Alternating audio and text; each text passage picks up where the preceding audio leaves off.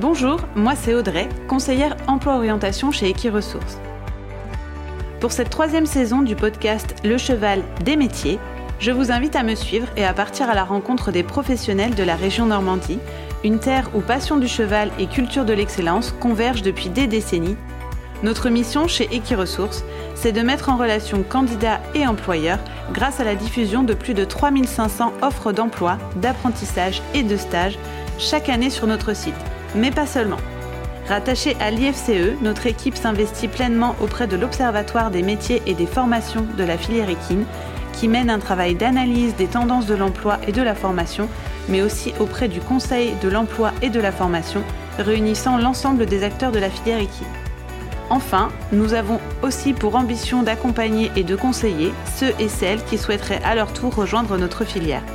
Et pour ça, Quoi de plus efficace qu'un partage d'expérience avec des professionnels expérimentés Dans ces épisodes, nous vous proposons de découvrir les témoignages de professionnels de la filière équine qui vous parleront de leur formation, de leur quotidien et partageront leurs conseils ainsi que leur vision d'avenir. Aujourd'hui, nous partons à la rencontre de Benoît et Aude, coach et meneurs en Normandie. Bonjour Benoît, merci d'avoir accepté de répondre aux questions d'Equiresources pour le podcast Le cheval des métiers. Benoît, vous êtes coach et meneur. Aujourd'hui, l'idée, c'est de partir à la découverte de votre métier et que vous nous expliquiez un petit peu euh, pourquoi est-ce que vous avez choisi ce métier. Pouvez-vous tout d'abord nous expliquer quelle formation vous avez suivie afin d'arriver à devenir coach et meneur aujourd'hui? Bah écoutez, euh, euh, la formation, au départ, j'étais pas voué pour être coché, puisque je suis un ancien cavalier de saut d'obstacle. Et donc c'était la passion du cheval avant tout.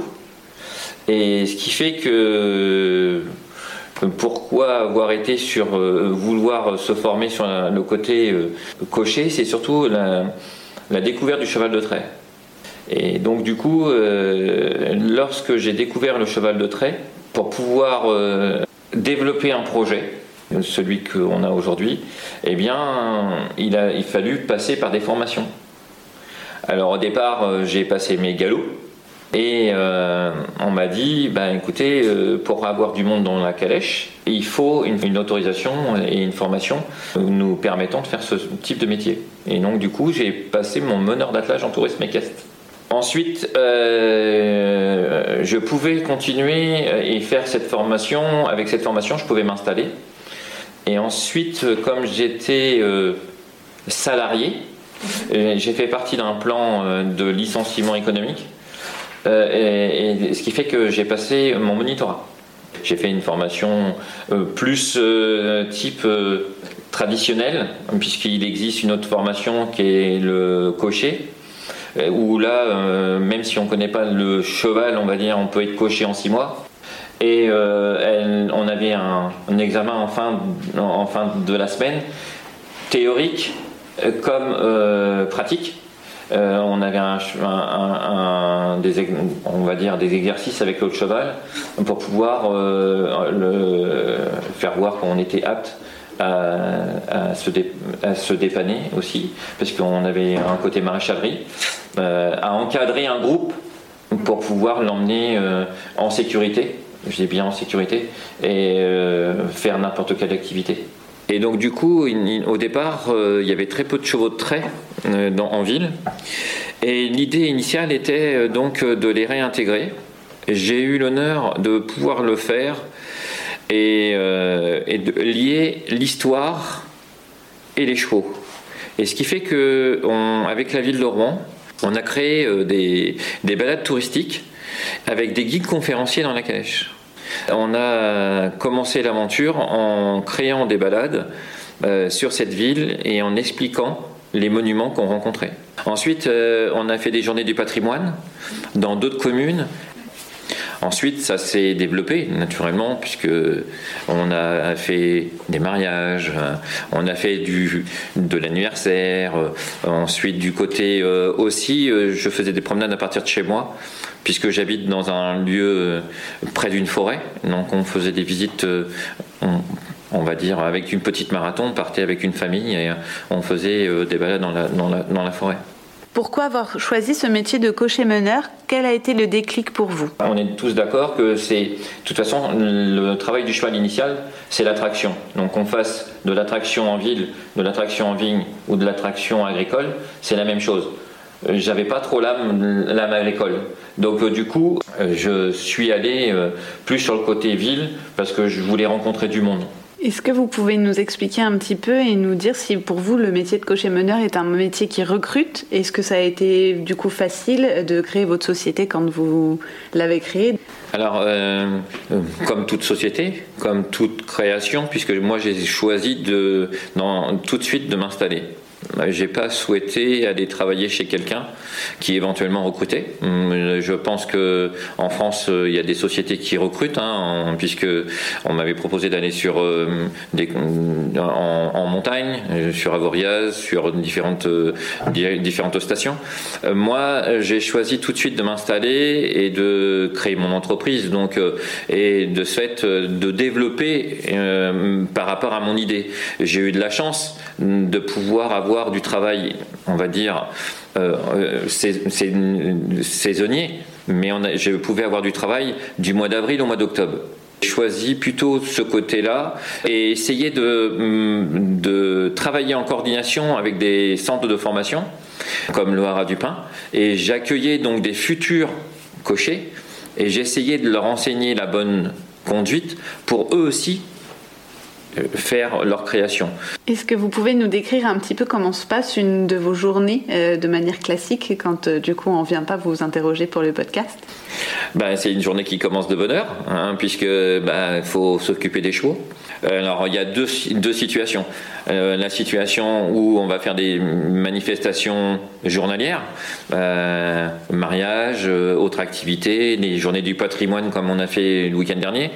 Eh bien, on part le matin très tôt donc euh, si on parle le matin très tôt, il faut s'occuper des chevaux avant, hum, puisqu'il faut qu'ils soient nourris, il faut qu'ils partent le ventre plein, euh, parce qu'un moteur vide, ça va pas aller très loin. Donc déjà, le respect de l'animal, c'est de leur donner du bien-être, de bien s'occuper d'eux. Ensuite, ben, on va faire une partie transport, euh, se rendre sur le lieu de la manifestation, se préparer pour la manifestation.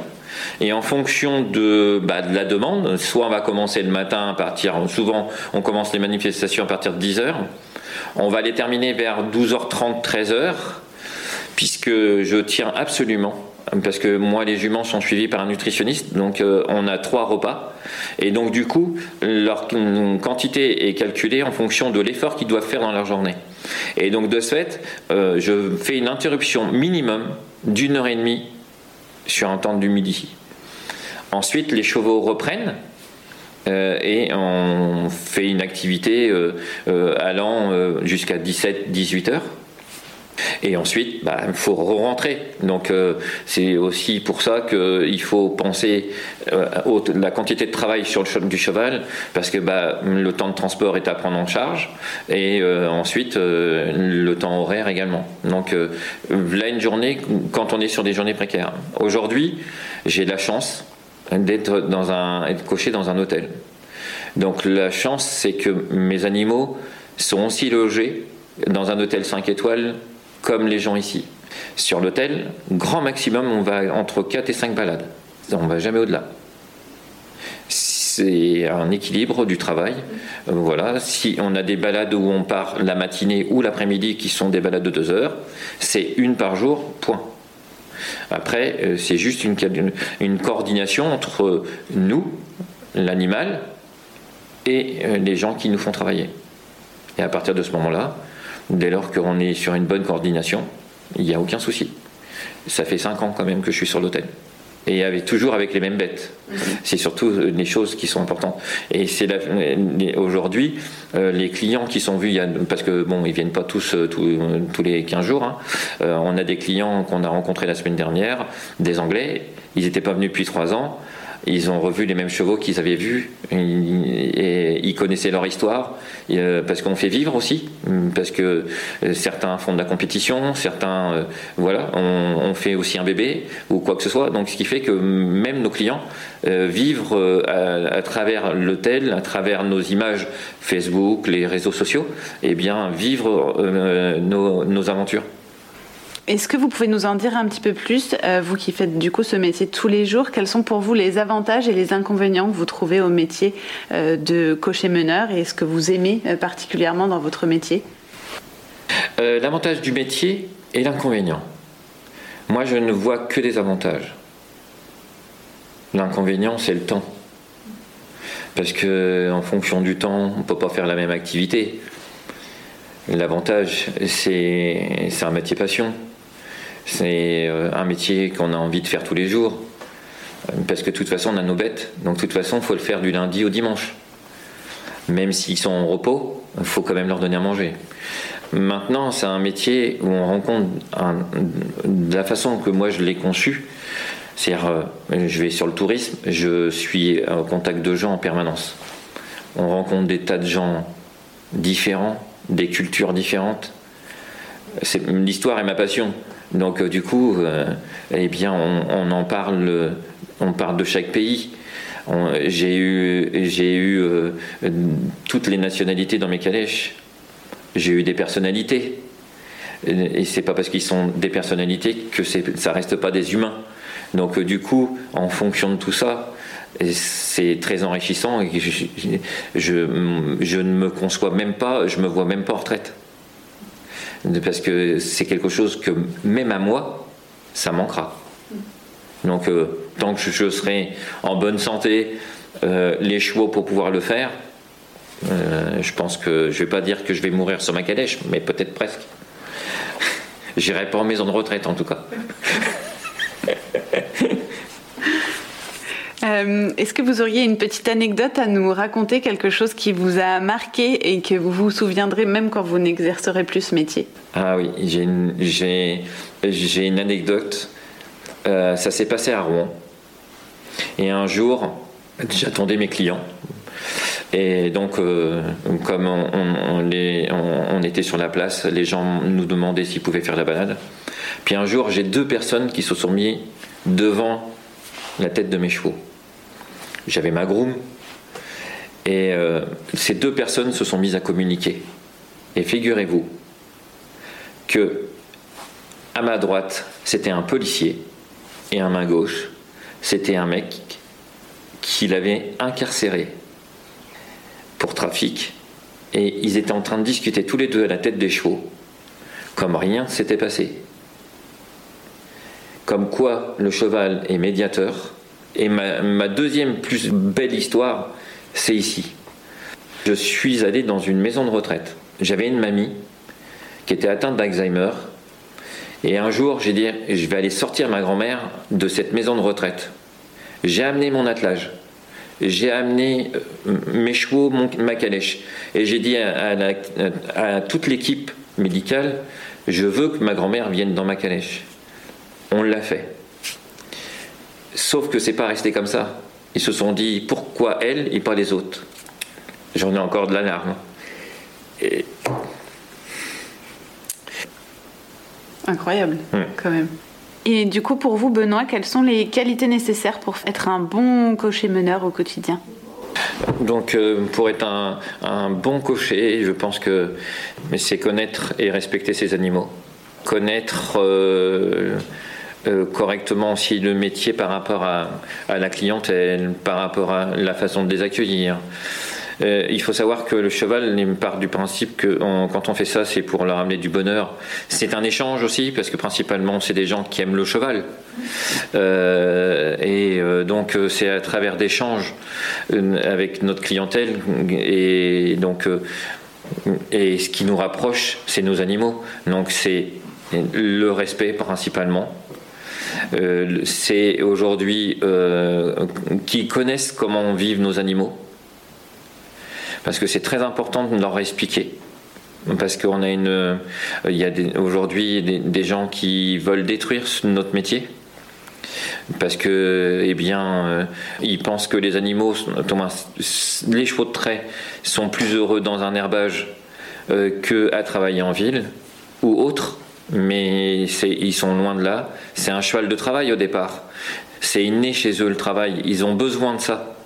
Et donc du coup, euh, c'est en expliquant, en essayant de, on, on convainc pas tout le monde, mais c'est en expliquant pourquoi ils sont là, pour ce qu'on en fait, euh, leur expliquer qu'ils ont un rythme de travail avec des jours de repos euh, et, tout, passe correctement. Et après, c'est en leur faisant découvrir ce qu'ils font qu'ils apprécient. De toute façon, c'est sur le terrain qu'on voit comment se passe la communication entre l'animal, nous, parce que c'est quand même nous qui sommes là, et, notre clientèle. Et c'est à la fin de la balade où on a des grands sourires, où on a euh, même des échanges, des invitations, parce qu'on a même des invitations.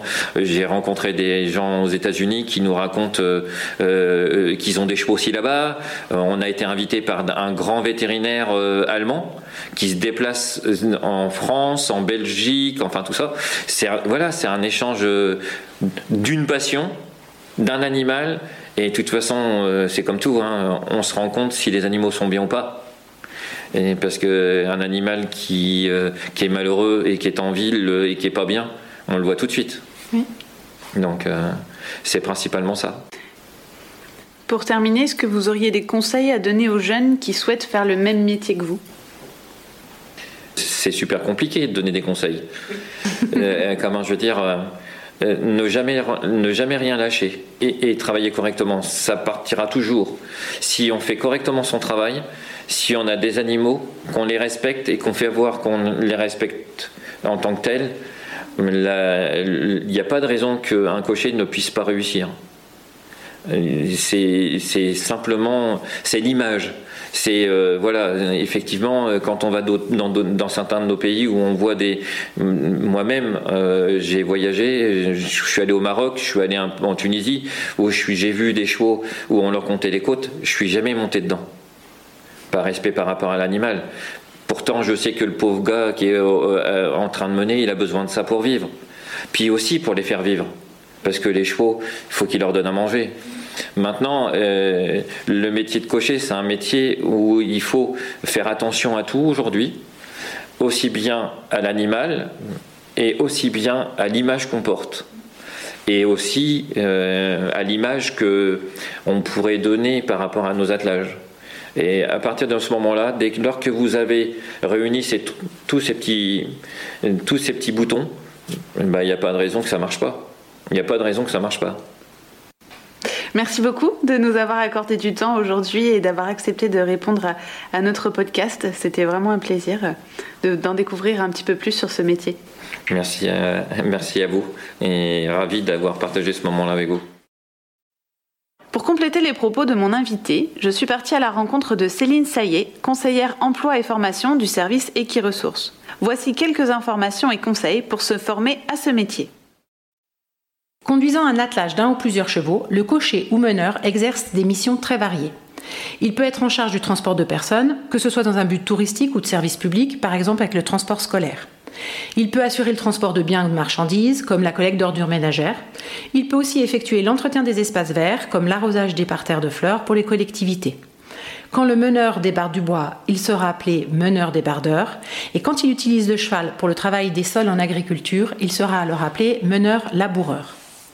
Pour devenir cocher-meneur et notamment pour le transport de personnes, il est nécessaire de posséder le certificat de spécialisation option utilisation et conduite d'attelage de chevaux, CS-UCAC.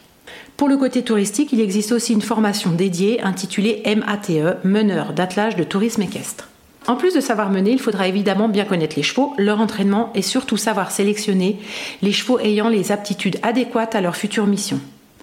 Pour le transport de personnes, connaître les règles de circulation et de sécurité est bien sûr indispensable. Il faudra également apprécier le contact humain. Et la connaissance historique et culturelle de votre environnement local sera également un plus. On peut dire que les qualités premières du cocher meneur seront l'anticipation et la rigueur pour assurer la sécurité de tous. Les différentes activités des cochers meneurs sont souvent saisonnières. Il est donc conseillé de diversifier ses prestations ou activités pour pouvoir vivre de ce métier à l'année.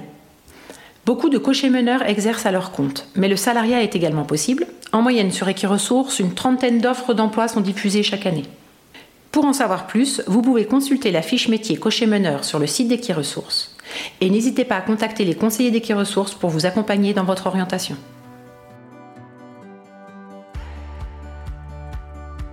Pour vous proposer ce contenu au format podcast, Equiresources, service de l'IFCE, a reçu le soutien de la région Normandie, du Polypolia, de Pôle emploi, de l'AFASEC, de l'APECITA et du Conseil des chevaux de Normandie.